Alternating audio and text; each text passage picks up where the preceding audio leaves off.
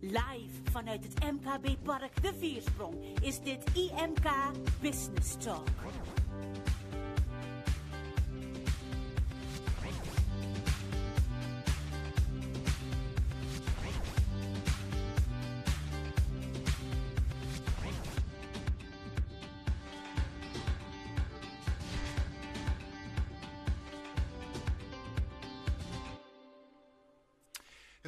Welkom bij IMK Business Talk, een serie livestreams uh, waarbij we vanuit het MKB Park de Viersprong verschillende facetten van het ondernemen zullen uitlichten. Uh, het is de bedoeling om met onze streams ja, uh, ondernemers te helpen om veiliger, effectiever en beter te kunnen ondernemen. Met als uiteindelijke doel dat u allemaal te helpen aan een good business. Tenminste, dat doen we vooral voor onze klanten van IMK.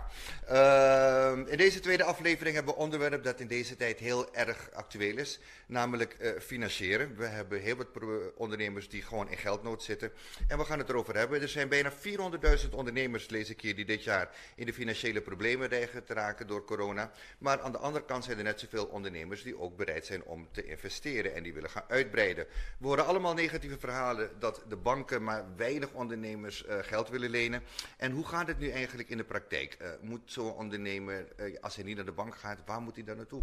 Ik bedoel, ik kan mijn moeder niet meer vragen om me even 1000 euro te lenen. Dus waar haalt Abraham de mosterd? Dat is de vraag die we vandaag proberen te beantwoorden voor u. Maar we gaan eerst even onze gasten voorstellen.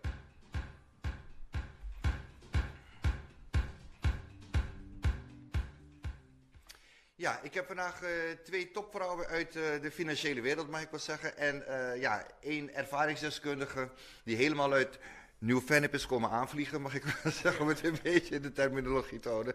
Ik praat vandaag met uh, Annemarie van der Lee, uh, directeur IMK Financiering.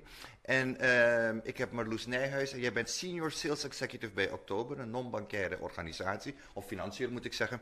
En Janton van Dijk, Janton van Dijk, ondernemer, heeft een winkel in Nieuw-Vennep waar hij alles verkoopt voor vogels met de illustere naam Alles voor uw vogel. Ja, dat vind ik zo lekker nuchter Nederlands, weet je, van ja...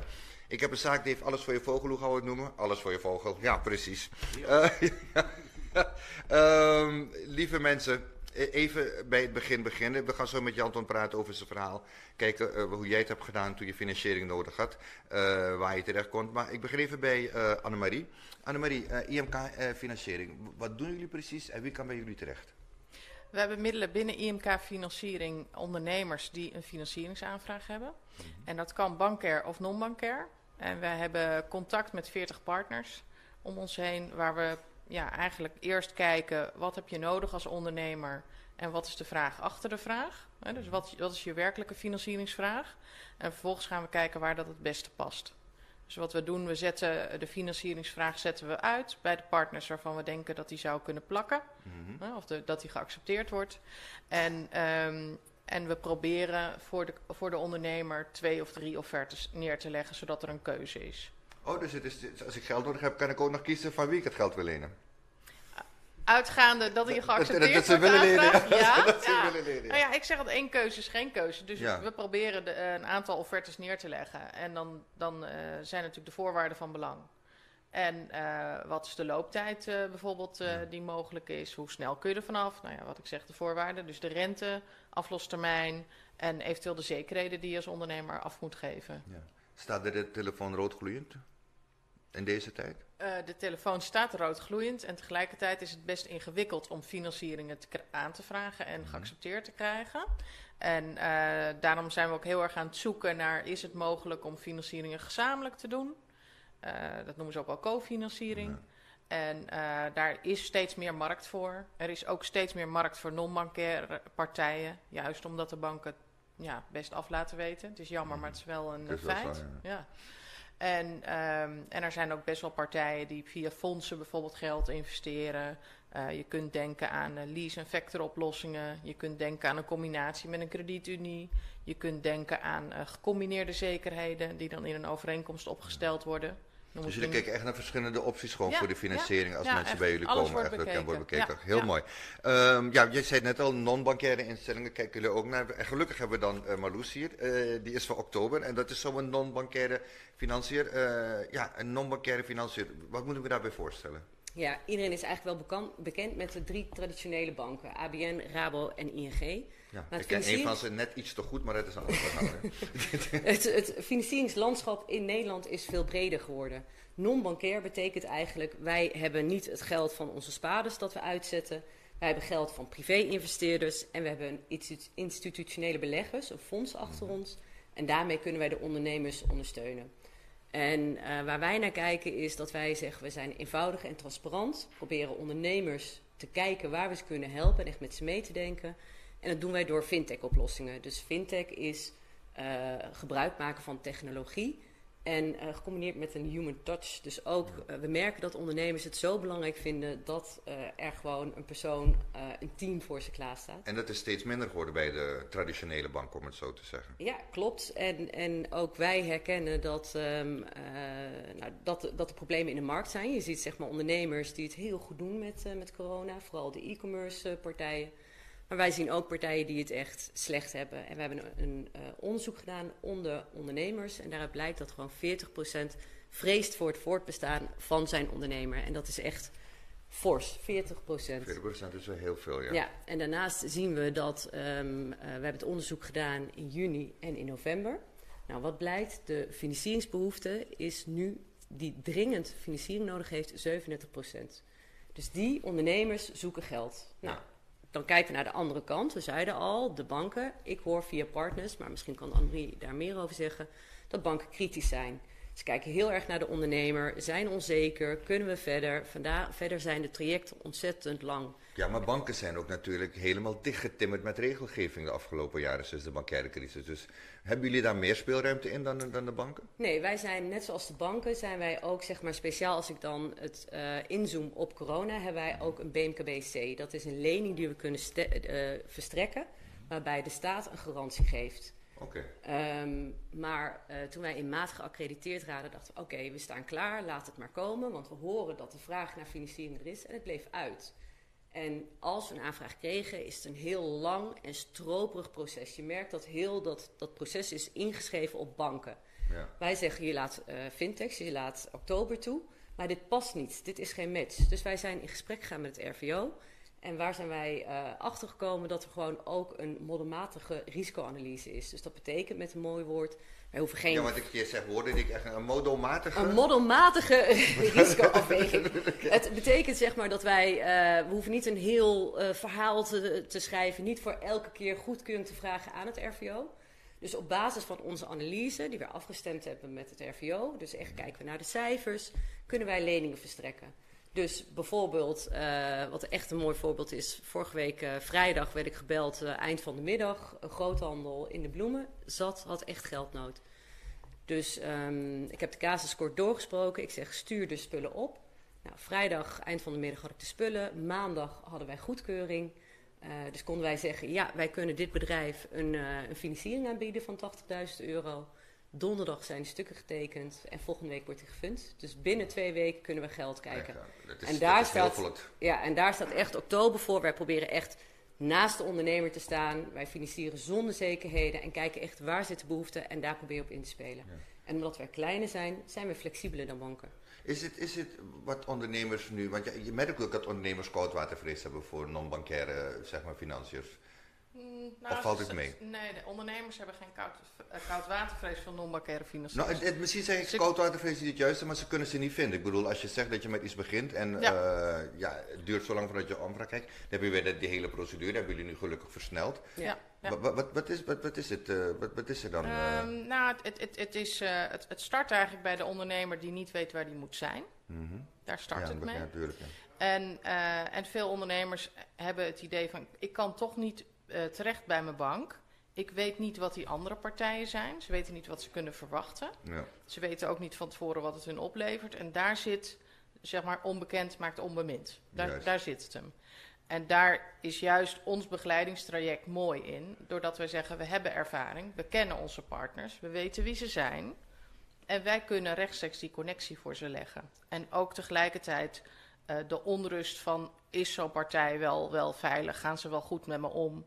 Gaan ze goed met mijn gegevens om? Die onrust nemen wij weg, doordat, doordat we aangeven dat we ze goed kennen. Ja. Oké, nee, dat is, dat is En dat scheelt, eh, dat scheelt de helft. En, en ik snap, kijk, het financieringslandschap is zo gewijzigd. Ook bijvoorbeeld door crowdfunding en andere partijen. Ja, als ondernemer kun je ook de weg niet meer vinden hoor, in het bos. Er is ik- gewoon te ik, veel. Ik, ik moest echt lachen toen je zei, van, toen ik las van non-bankaire financier.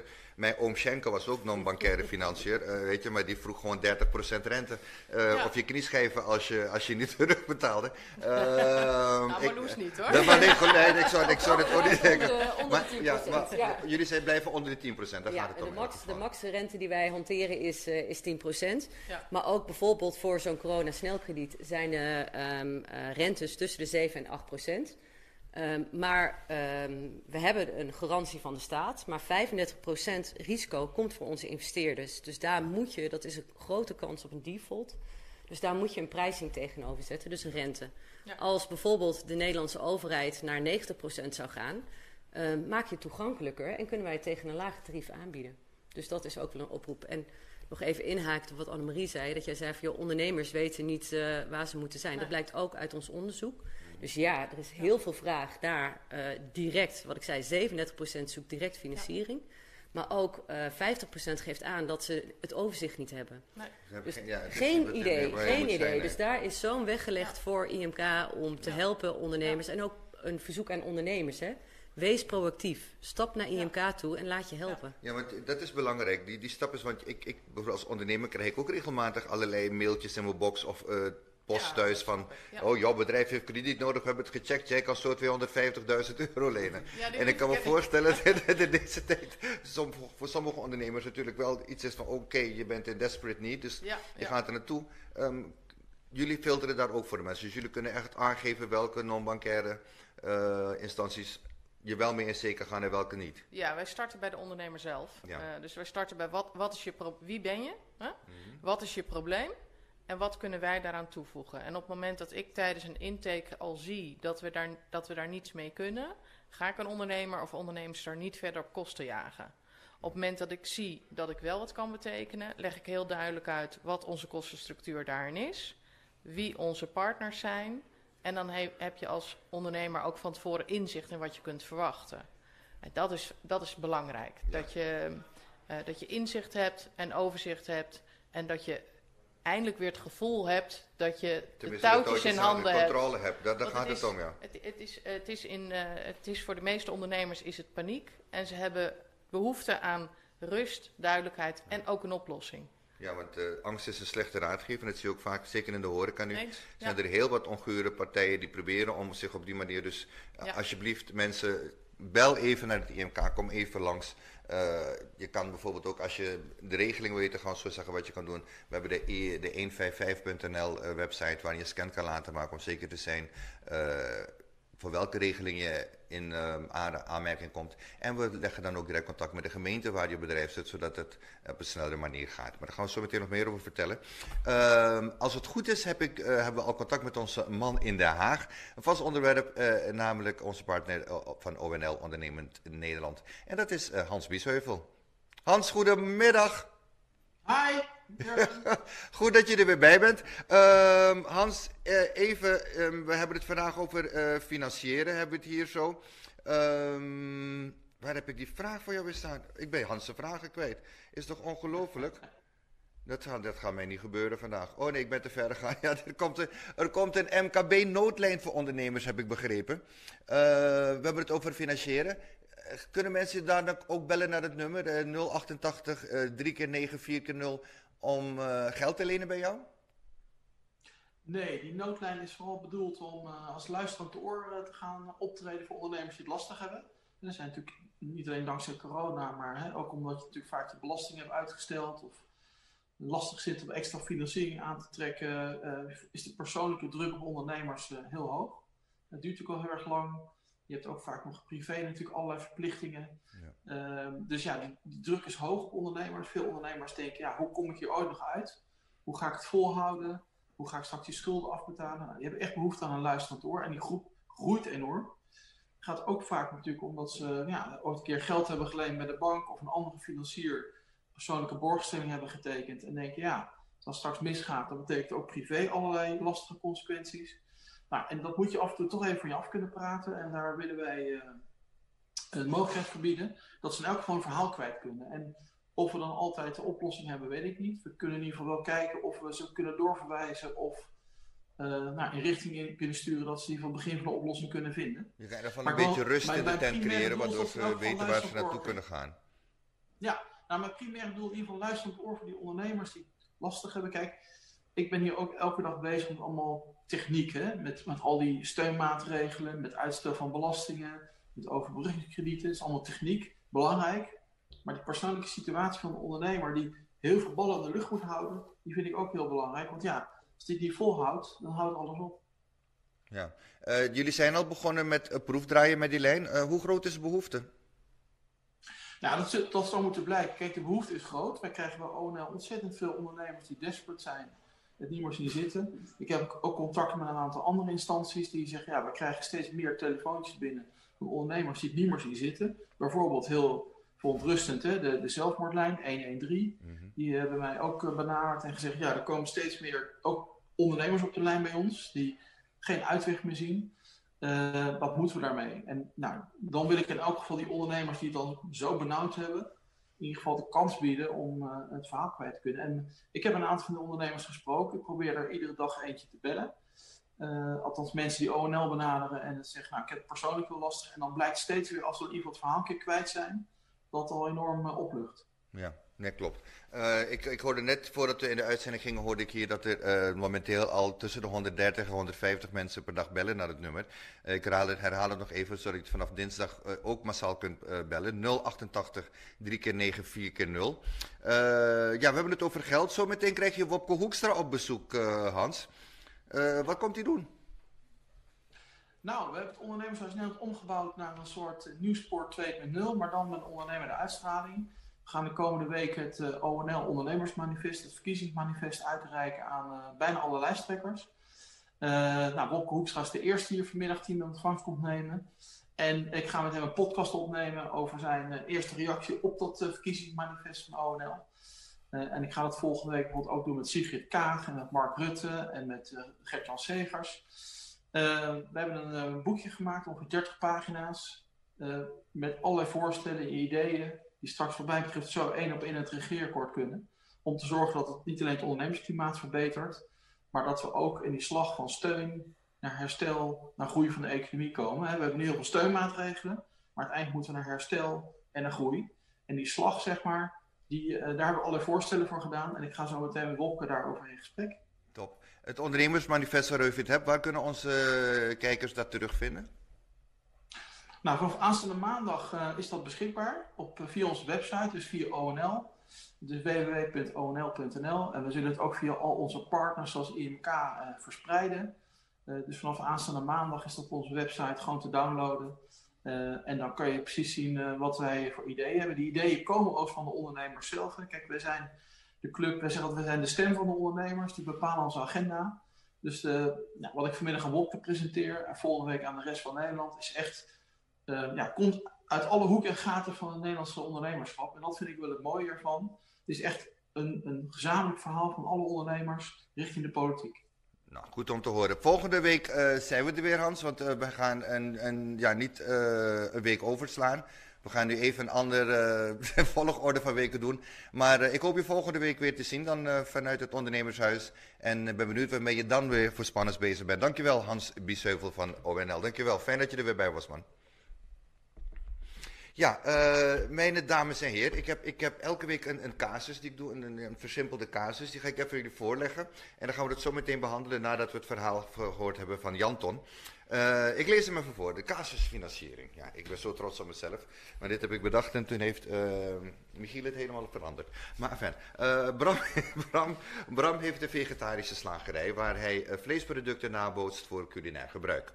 Hij kweekt en hij verkoopt. Hij kon al na twee jaar de vraag van alle toprestaurants niet aan.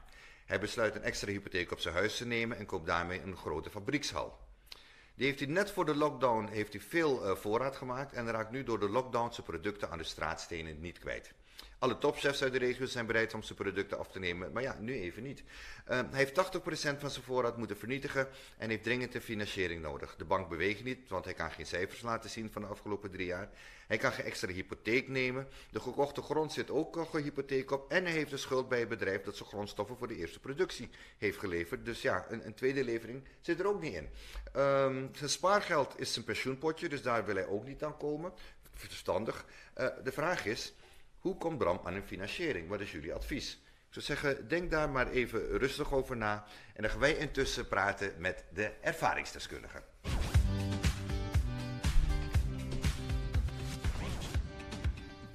Ja, uh, onze deskundige is Janton. Janton, goedemiddag. Fijn dat je er bent, Janton van Dijk.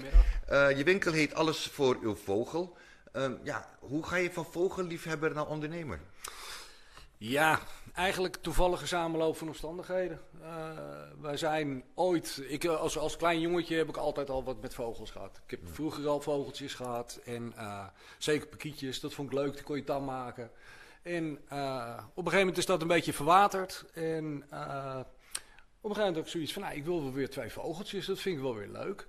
En dus nou, zo gezegd, zo gedaan, twee vogeltjes gehaald, kootje erbij. En mijn vrouw die wilde twee kittens. Nou, heel leuk, maar die kittens hingen de hele tijd in die vogelkooi. Eigenlijk logisch. Niet extra food. Ja. ja. dus uh, uh, wat is zoiets van, nou weet je wat, we bouwen een foyer in de tuin. Doen we daar die pakieten in en dan helemaal goed. Maar ja, grote foyer, twee vogeltjes. Zo dus, geen gezicht. Nee, dan ga je kijken van, nou, wat kan daar nou nog bij? Nou, allemaal verschillende soortjes bij elkaar. nestblokjes opgehangen. En op een gegeven moment hadden we jonge pakietjes. Nou, dus zoiets van, nou, hè, zometeen zit die hele foyer vol. Dus uh, we hebben die jonge pakietjes op marktplaats gezet. En ja, binnen een dag uh, waren we ze allemaal kwijt. Dus, dus jij dacht, van, nou, dat is leuk. Handel? Ja, dat, ja. dat zat meteen... ja. Maar dus wij gaan kijken van, nou, wat zijn nou nog meer leuke vogels, hè, die dan niet in de volière kunnen. Maar ja, dus op een gegeven moment hadden we twee schuren vol met, met allemaal verschillende soorten vogels. Ja. Wow. En ja, toen kwamen de mensen die kwamen naar vogeltjes halen. Via een Facebook-site uh, maakten we foto's en uh, plaatsten we de jongen op, uh, op Facebook. En mensen die reserveerden dan een vogel en die kwamen hem halen. En dan was goh, heb je ook een kooitje en heb je ook wat voer en heb je ook wat speeltjes. Dus nou, op een gegeven hadden we twee kamers vol met, met spullen. Ja. Nou, toen zijn we maar een webshop erbij begonnen. En uh, tijdens de webshop kreeg ik weer vragen van... Goh, hey, je hebt die en die papegaaienkooi op je site staan. Uh, kan ik die even komen bekijken? Nee, want hij zit in een doos. hij ligt op zolder. Dus uh, eigenlijk op zoek gegaan naar een ruimte waar ik wat, wat, wat voorraad kwijt kon. Wat kooien kon opbouwen. Kon doen ook, ja. ja. En toen liepen we eigenlijk tegen een pand aan. Wat ideaal was om zowel de kwekerij als de winkel te combineren. Ja, dat is een nieuw fan-up. Dat is een nieuw fan-up. Ja. Nou, het gaat, het gaat heel goed met je bedrijf. Je zit voor de uitzending zei ook van ja, het lijkt bij je alsof er niets aan de hand is. Uh, je bent gewoon bezig. Uh, maar ja, op een gegeven moment uh, had je geld nodig. Wanneer was dat?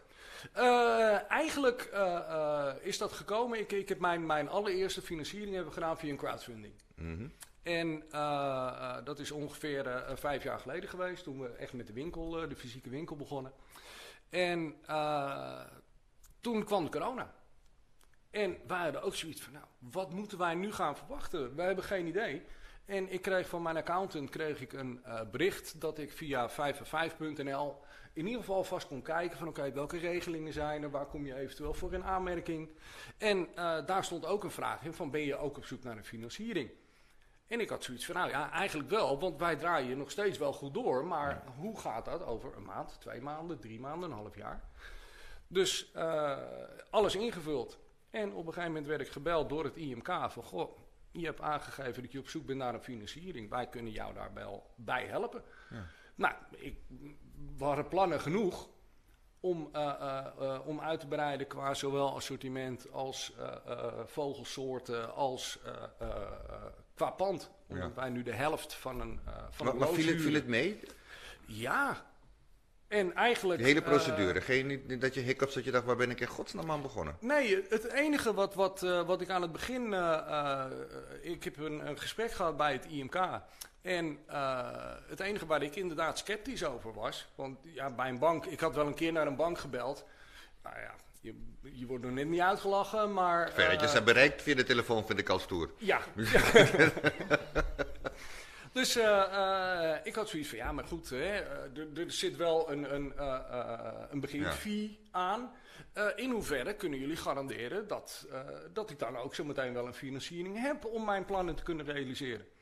En nou ja, met, met Lars, mijn contactpersoon, op zich daar een, een goed gesprek over gehad. En ja, eigenlijk ervan overtuigd van nou, dit, dit is wat we moeten doen. Ja, wat hebben ze vooral voor je kunnen doen, IMK? Eh, eigenlijk heb ik eh, eh, Lars verteld van oké, dit is wat ik, wat ik voor ogen heb. Dit is wat ik denk dat ik, dat ik nodig heb. En hij zei van nou, ik denk dat we dat voor elkaar kunnen, kunnen krijgen. Dus op dat moment is Lars aan het werk gegaan. En ik heb tegen Lars gezegd van, "Ge- eh, dit is mijn accountant, dit is zijn telefoonnummer. Ik zal hem even bellen en alles wat je nodig hebt, vraag het aan hem. Ja. Dan kan ik gewoon eh, eh, eh, door met, ja, waar ik goed in ben, gewoon in mijn winkel eh Ja, met je vogels gewoon, ja. Ja, Oké. en op een gegeven moment, en daar, wat Annemarie net zegt, dat, ja, dat, dat klopt. Ik had op een gegeven moment drie verschillende voorstellen liggen. Dus ik was in de, ja, in, in de, Wat raad je andere ondernemers aan die nu op zoek zijn naar financiering, op wat voor reden ook? nou, eig- eigenlijk dat. Zorg, zorg dat je inderdaad eh, eh, een professional eh, eh, de dingen laat doen die daar verstand van heeft. Hoeveel had je nodig, als ik het vragen mag? Eh, uiteindelijk gaat het om een ton. Om een ton. Ja. Kunnen ze dan bij jullie daarvoor aan, eh, aanbellen, ook voor een ton? Ja, bij een ton kunnen ze terecht bij oktober. Het is wel een klein bedrag voor oktober. Maar ehm, onze, onze niche begint ongeveer zeg ze heel bescheiden, het is wel een klein bedrag voor oktober. Maar... Je hebt, je, hebt, Ja. je, je hebt ook in de non-bankaire financiers heb je, Heb ook, heb ja. je ook niches, zeg maar. En, Wat is ehm, jullie niche ongeveer? Onze niche begint vanaf de 2 ton. Wij zijn echt goed in overnamefinancierings, maar ook in groeifinanciering die jij nodig Mhm. had.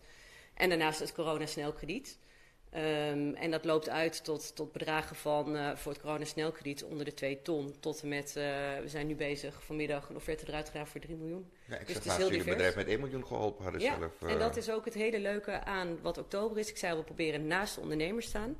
Ons uitgangspunt is dat we geen zekerheden stellen. Dus we gaan niet, eh, we vragen geen, pandrecht en niet het idee dat de ondernemer als het iets slechter gaat, dat hij het idee heeft, oh, ik raak mijn bedrijf kwijt. Een ondernemer moet zich dan, wat jij zegt, kunnen focussen op de onderneming. Dus bezig zijn, maar waar hij goed in is en wat hij moet doen. Ja, waarom kunnen zij het wel, Annemarie? Dat je dat doet, zonder dat je, dat je niet... Want ja, ik weet één ding van de bank, als je geen onderpand hebt, hoef je niet eens te bellen. Ja. Als je, geen, als je niet kan laten zien van, luister, ik heb nog drie panden die, je kan, die dadelijk van jou Wat zijn. bedoel je met waarom kan Marloes Ja, het wel? waar- waarom, lukt het bij dit soort non-bankaire financiers wel? Ehm, nou, Heeft het omdat met, ook met de nou, structuur? Nou, het- het, het heeft aan de ene kant te maken met hoe je kijkt naar een financiering. Mhm. En het heeft aan de andere kant te maken met het feit dat je niet alleen kijkt naar deze slager heeft bijvoorbeeld 50.000 euro nodig. Of dit ondernemer, deze ondernemer heeft 50 of 100.000 euro nodig voor marketing. Maar ook heel duidelijk wie is de ondernemer? Wat is zijn of haar plan? En geloof ik in die persoon? Ja. En is het een goed bedrijfsplan? En dat stuk, eh, sommige mensen noemen het de menselijke maat, sommigen noemen het je, je, je kent je ondernemer. Ja, er wordt gewoon meer naar de ondernemer gekeken. En dat, eh, dat is heel belangrijk. Je bent geen nummer. Nee, en dat, dat is van, want dat is het gevoel dat je heel vaak krijgt Ja. als je naar de bank gaat als ondernemer. Dat Ja. je gewoon een van de vele dossiers bent en Ja. eh, niet het bedrijf wat echt dringend nodig is. Ehm, het voorbeeld van Janton, is dat een typisch voorbeeld? Wat jullie, doen jullie dit? Hoe, hoeveel van deze eh, gevallen doen jullie? Ik moet bekennen dat wij wel meer in de, in de wat kleinere kredieten kleinere zitten in de, dan de grotere kredieten. Mhm. Dus wel ons, onze sweet spot zit meestal tot een ton of twee qua financiering voor Ja, ja. En de laatste tijd merk ik meer groei in onroerend goed en bedrijfsovernames. En dat ligt meestal boven de twee ton. Ja. En dat is ook En de daar hebben jullie en andere ik partners waaronder contact oktober voor om naar te Wat kijken. zei Daarvoor hebben jullie dus eh, partners als oktober, de andere Ja. voor om eh, Ja, naar de hogere bedragen te kijken. klopt, klopt. Oké. Ehm, lieve mensen, het is tijd, het is zover. Eh, we gaan de casus behandelen.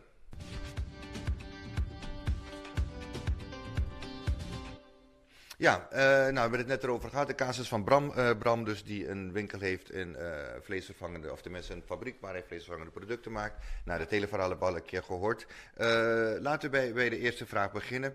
Ehm, hoe, hoe kijk je hier tegenaan als bankier, zo'n probleem van... eh, Ja, het is heel herkenbaar. Ja. Eh, wat ik zei, een ondernemer, ehm, eh, Bram heeft zich gefocust op de groei van, zich bedrijf, van zijn bedrijf en is daar al zijn tijd en energie in gaan zi- zitten en steken. Ehm, maar administratie mag je gewoon niet vergeten. En het is voor ons noodzakelijk om eh, jaarcijfers te hebben. En waarom is dat nou zo nodig? Als je het financieren is niet zo moeilijk. Als jij kijkt naar ehm, wat is je omzet, wat zijn je vaste kosten en je flexibele kosten, dan hou je onderaan de streep een bedrag over. Is dat bedrag voldoende om de rente en aflossing te betalen?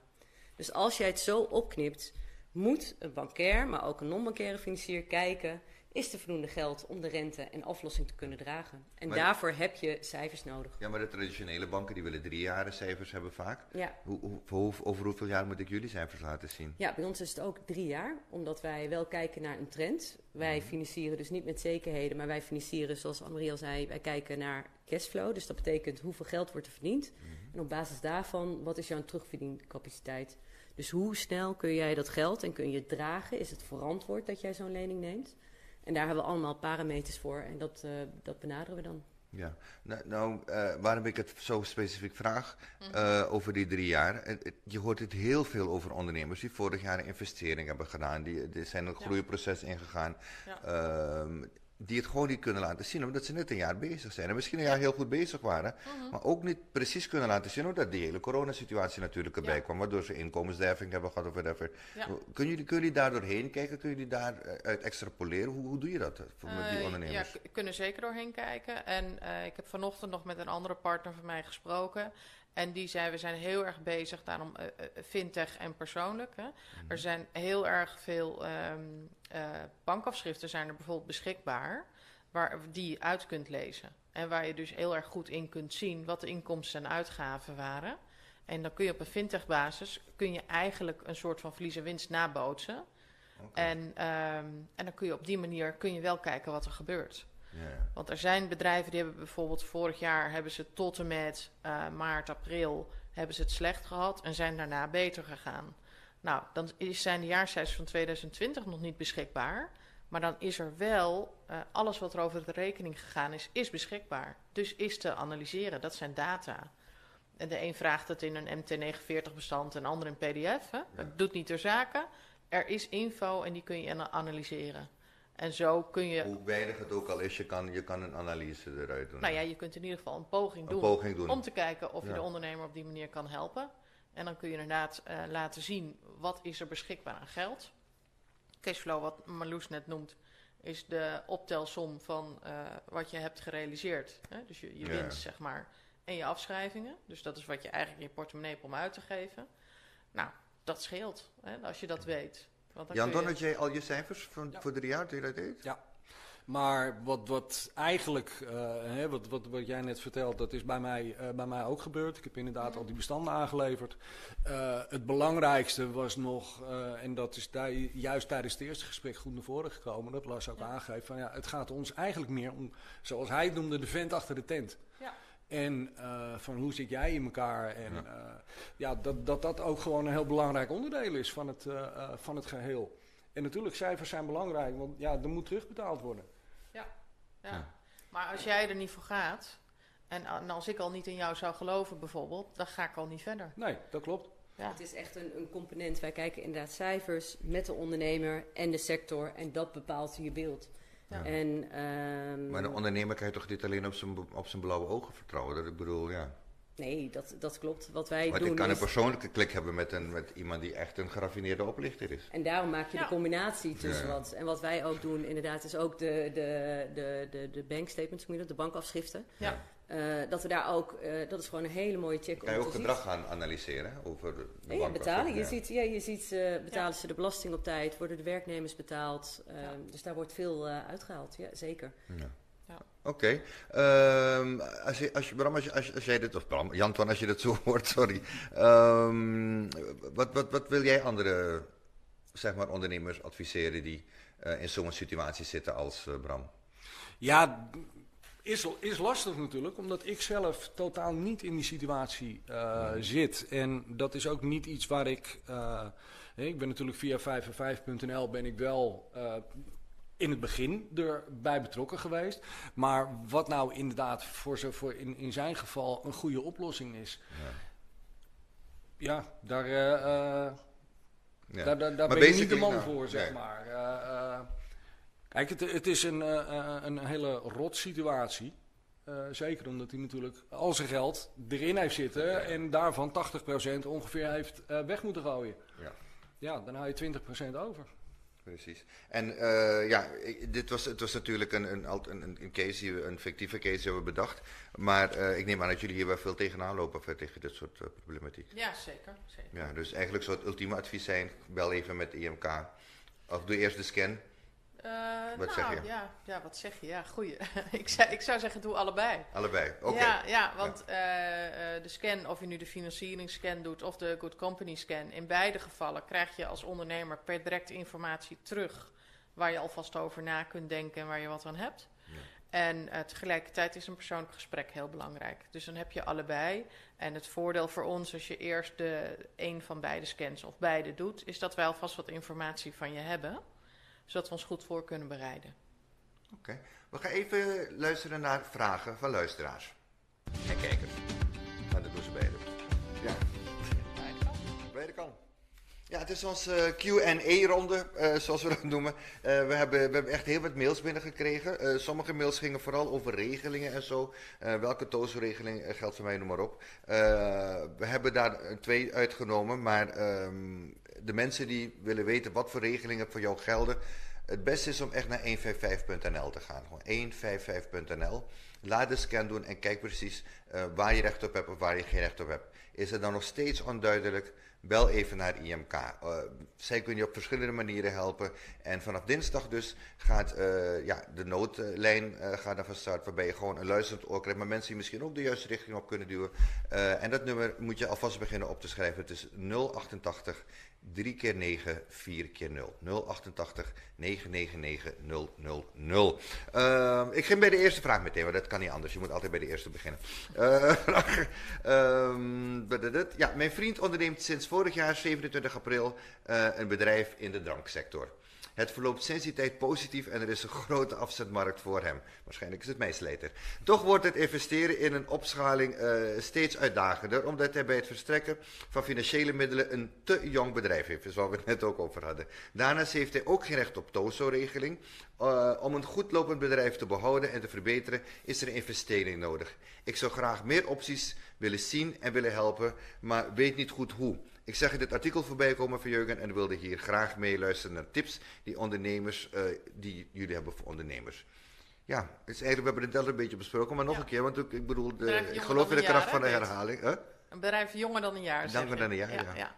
Nou, het is een uitdaging. Ehm, ik zou in, in zijn geval zou ik kijken naar een combinatie. Mhm. Eh, ik zou met mijn leveranciers gaan praten om te kijken of ik daar een deel leverancierskrediet kan krijgen. Houdt eigenlijk in dat je later betaalt dan dat de wijn eh, of andere dranken geleverd wordt. Dus heb je daar een stukje ruimte. Ja. Ehm, ik zou ook kijken naar eh, of er eventueel via familie en vrienden een lening te krijgen is. En ik zou kijken naar ehm, ja, dat je eventueel via een, eh, een kredietunie bijvoorbeeld iets Ja. kan krijgen. Het voordeel van partijen, kredietunies verstrekken vaak tot een ton. Ehm, er zitten ook geen zekerheden achter. Hè, dus het zijn echt achtergestelde leningen. Dus dat maakt het juist voor ondernemers in de beginfase, waarin ze echt nog niet eh, ja, volwassen genoeg Ja. zijn of goed genoeg draaien om, eh, om bij andere instanties terecht te komen, maakt dat een mogelijkheid. En ook daar geldt de vent achter de tent of de vrouw, eh, Ja. de vrouw achter de Is bouw. hij bij jullie compleet kansloos met een bedrijf van een jaar oud? Ja, dat is bij ons kansloos. Echt Ja. uit de data die wij hebben blijkt gewoon eh, hoe ouder een bedrijf is, hoe langer het bestaat, hoe meer, hoe groter de overlevingskans is. Ja. En omdat we dus geen zekerheden hebben, is dat voor ons Dat een belangrijk aspect. ja, maar IMK heeft nog altijd wel een, een, ergens een gaatje waar je kan kijken waar we oplossingen kunnen vinden. Ja. Dus ik zou zeggen, ehm, even kijken. Ja, Rianne, is het, eh, eh, check even, wel even naar dit IMK en waarschijnlijk eh, kunnen ze helpen met de oplossing of je vriend helpen met de oplossing. De volgende is, goedendag. Eh, ik had een goed lopend taxibedrijf, maar sinds de corona komt er zo goed als niet meer aan inkomsten binnen. Eh, het steunpakket van de overheid is veel te weinig en kan voor het eerste kwartaal van de 2021 nog niet eens aanvragen. Dat kan pas als ik allemaal gaat zoals het RVO aangeeft pas half november begrijp het niet zo goed. Het eerste, maar ja, dat, gaan we zo zien. Ik heb een dure leaseovereenkomst bij een maatschappij die niets aan de rente doet. Ik betaal 540 per maand en daarvan is 200 euro rente. Ik heb normaal gesproken omzet van 4500 per maand. En die is nu in eind januari nog geen 200 euro aan omzet. Ook heb ik bij de gemeente aanvraag voor Tozo-krediet lopen. Dat is in behandeling. Maar daarvoor, ben je, geen andere kredieten, maar daarvoor mag je geen andere kredieten meer af, mee aflossen. Uh, ik heb 12.000 bij het leasebedrijf openstaan en daar zoek ik een oplossing voor. Dat vraagt John van uh, taxibedrijf John, uw chauffeur uit Ede. Ja, een, John een, een, uh, nee, wij kunnen deze niet helpen. Te weinig, 12.000. Te klein is. Te wij, klein, wij ja. kijken naar financieringen vanaf 250.000. Uh, maar als ik dit zo lees, en ik krijg vaak ook partners aan de lijn die met dit soort uh, vragen komen, zeg ik ga eerst terug naar de leasemaatschappij. Kijk of je daar aan tafel kan en wat je daar kunt overleggen. En zit daar ruimte of zit daar geen ruimte? Kijk, niemand is erbij gebaat om uh, zo'n man uh, in faillissement te laten gaan. Ja. Dus kijk daar wat de ruimte is. En ook adviseer ik altijd, zoek een financiële partner als ja, maar je moet ook geluk hebben met leasebedrijven. Want ik heb echt, ik heb, ik heb laatst een vriend van me, die had twee, twee verschillende leasebedrijven, had hij een, een private lease. Ja. Nou, die ene die, die gaf hem nog bijna geld terug op zijn dingen toen hij het opzegde, omdat hij al een termijn had betaald. En die andere, daar moest hij gewoon voor drie maanden gewoon aan boete betalen uh, om het toe. Dus het, is het ook, hangt ook heel erg bij welke leasemaatschappij je zit. Zeker. En dat geluk moet je hebben. Kunnen jullie wat voor, voor uh, hem betekenen? Het eerste wat bij mij op kwam borrelen was, uh, je hebt nog een tegemoetkoming vaste lasten. Mm -hmm. die leaseauto is natuurlijk een vaste lastenpost ja. en zijn omzet is meer dan 20% weggevallen. Dus ik kan me niet voorstellen dat deze meneer daar niet voor een aanmerking komt. Ja. Dus, dus ik zou zeggen... Ook hier weer het advies, doe de scan. Maar dan kom je erachter ja. waar je wel kan, toch? Dat zouden we mogen zeggen. Als u, als u nu thuis een soort een beetje raar uh, geluid hoort, dat kan. We zitten in een oud kasteel hier en uh, dit is uh, de financieringsgeest van het kasteel die even door de kamer gaat. maar die is zo weer weg, heb ik begrepen. Dus uh, dat moet zo goed komen. We gaan naar de volgende vraag. Uh, beste Jurgen, ik ben een start-up en ik heb behoefte aan financiering om een marketingplan te realiseren.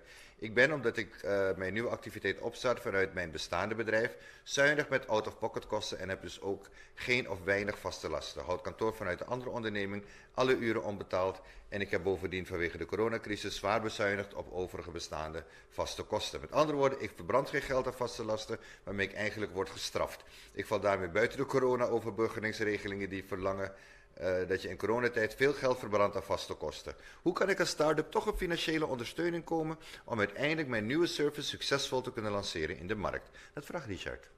Een van jullie? Ja, ik denk een crowdfunding eigenlijk. Ja, nou, ik, ik zou kijken van... Uh, hij, hij geeft aan dat hij een, al een bestaande onderneming heeft. Ja. Ja. Wat kun je op die bestaande onderneming financieren?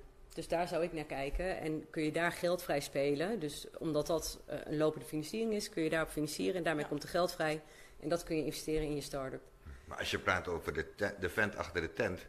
Nou, deze lijkt me een ideale. Die verbrandt geen geld, die houdt zijn Nee. vaste kosten. Ja. Dat Een, is een, toch een een, ideale ondernemer klinkt Ja. het. Ja. Ja, zeker. ook voor elke kredietverstrekker gewoon een droom. Dat je, ja, ja, ja, inderdaad, twee, twee opties wat dat betreft. Maar dan moet je inderdaad het geluk hebben dat Ja. op het moment dat je de financiering aanvraagt op je oude bedrijf, dat ze, ja, dat ze niet direct vragen waarvoor het is. Ehm, terwijl ik me kan voorstellen dat het wel gevraagd wordt, maar misschien extra zekerheid. Ja. Ja. Nou, we doen nog twee. Eh, eentje zit eh, voor die MK Business Talk. Welke grootbanken zijn nog geïnteresseerd in MKB-overnamefinanciering en wat zijn hun belangrijkste criteria? Die vraag is voor Marloes. Ja. nou, heel duidelijk. Het is echt ook aan jou gericht. Ja, dus nee, dat, is- ik ben benieuwd wie hem gesteld heeft. Nee, dat, dat, eh, vergeet de grootbanken en ga naar eh, oktober. Echt, oktober is gewoon de partij om overnamefinanciering te doen. Wat ik uit de markt te horen krijg, maar ik werk niet zelf meer bij een bank, is dat eh, eh, veel banken dicht eh, zitten of hebben vanaf een miljoen of zelfs vanaf 2 miljoen dat ze pas open zijn voor acquisitiefinancieringen.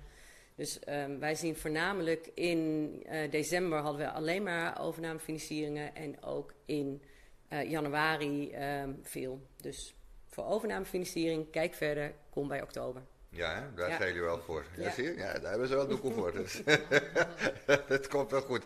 En dan heb ik de laatste. Ik heb nog, ik heb nog zoveel hoor. eh, maar deze wil ik nog even, dat ik hem persoonlijk ken. Eh, Jacco, de warming upper uit de televisiestudio's. Jacco is echt iemand... eh, als er groot publiek is in de studio, is Jacco de man die ze altijd aan de praat krijgt en aan de swing krijgt. Met uit je dakkie, dan gaat iedereen ook helemaal los. Als je ooit eens een opname bij gewoon Hilversum en je hebt uit je dakje gehoord, dan ken je Jacco gewoon.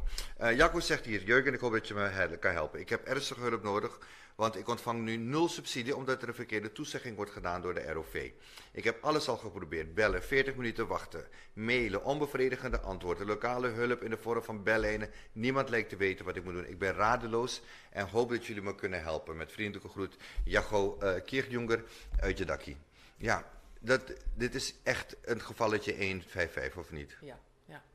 Ja, toch? Ja. Dat zou Jacco moeten. En, en, en al die andere mensen hebben gevraagd over regelingen. Waarom komen wij niet te aanmerken? Ik heb mensen gehad die met de paardensport bezig zijn. We hebben echt uh, zoveel verschillende branches hebben vragen hierover gehad.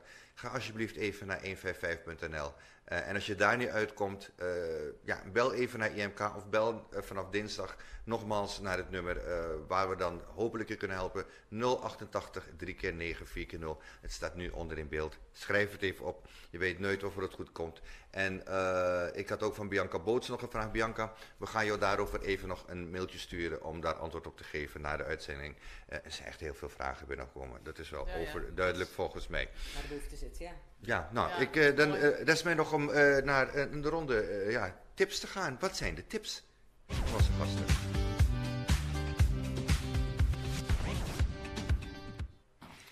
Jan Ton, wat is jouw belangrijkste tip voor ondernemers die financiering zoeken?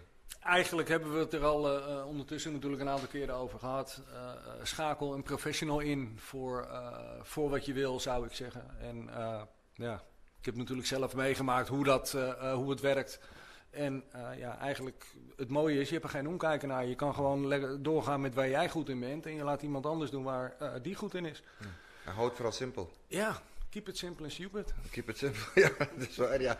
Uh, wat, wat is vanuit, van, van, ja, vanuit oktober jullie advies? Ons advies is, kijk breder dan de traditionele banken. Ja. En laat je goed informeren. Er blijkt gewoon, ook uit de vragen die je krijgt, er is zoveel onduidelijkheid bij ondernemers. Schakel een goede partij in als IMK om je daarbij te helpen. Want uh, ik zeg niet dat er altijd een financiering de oplossing is, maar het kan wel uh, de reddingsboei zijn voor je onderneming. Juist. Ja, moet ik al jou vragen. Ja. Je hebt al heel veel tips gegeven. Ja, nou, het begint bij durf je hulpvraag te stellen. Want Bam, dat, daar, dat is het. En dat is echt, sorry hoor, ik ga even, want daar gaat het echt om ondernemers. Durf uit je tent te komen. Durf het gewoon te zeggen. Durf je kwetsbaar op te stellen. We leven allemaal in een tijd. En ik weet dat ondernemers daar de meeste problemen mee hebben.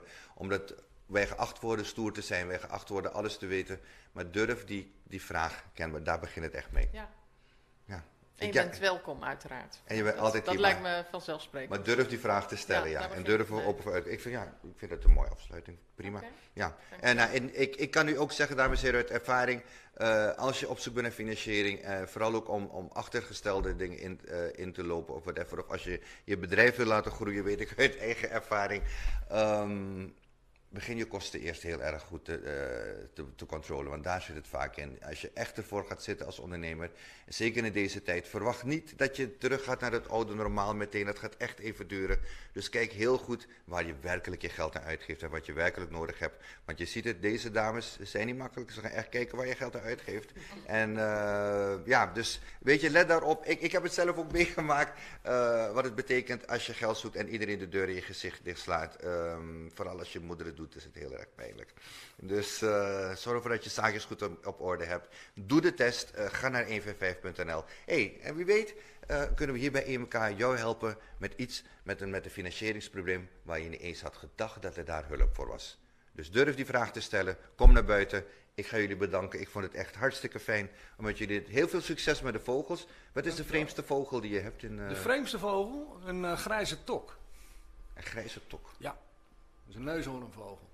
Een neushoornvogel, oké. Okay. Familie van de, van, de, uh, van de toekan. Van de toekan? Ja. Gewoon in Nieuw-Vennep? Ja, zo, zo groot is En is die te koop? De, alles is te koop. Nou, als je iets leuks wil doen tijdens de avondklop, haal zo'n neushoornvogel in huis.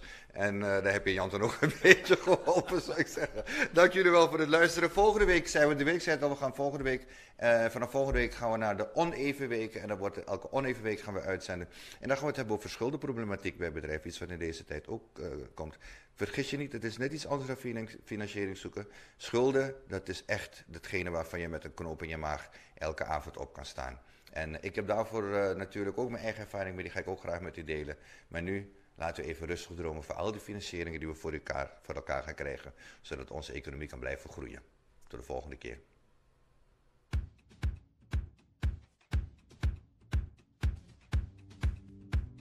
Live vanuit het MKB-park De Viersprong is dit IMK Business Talk.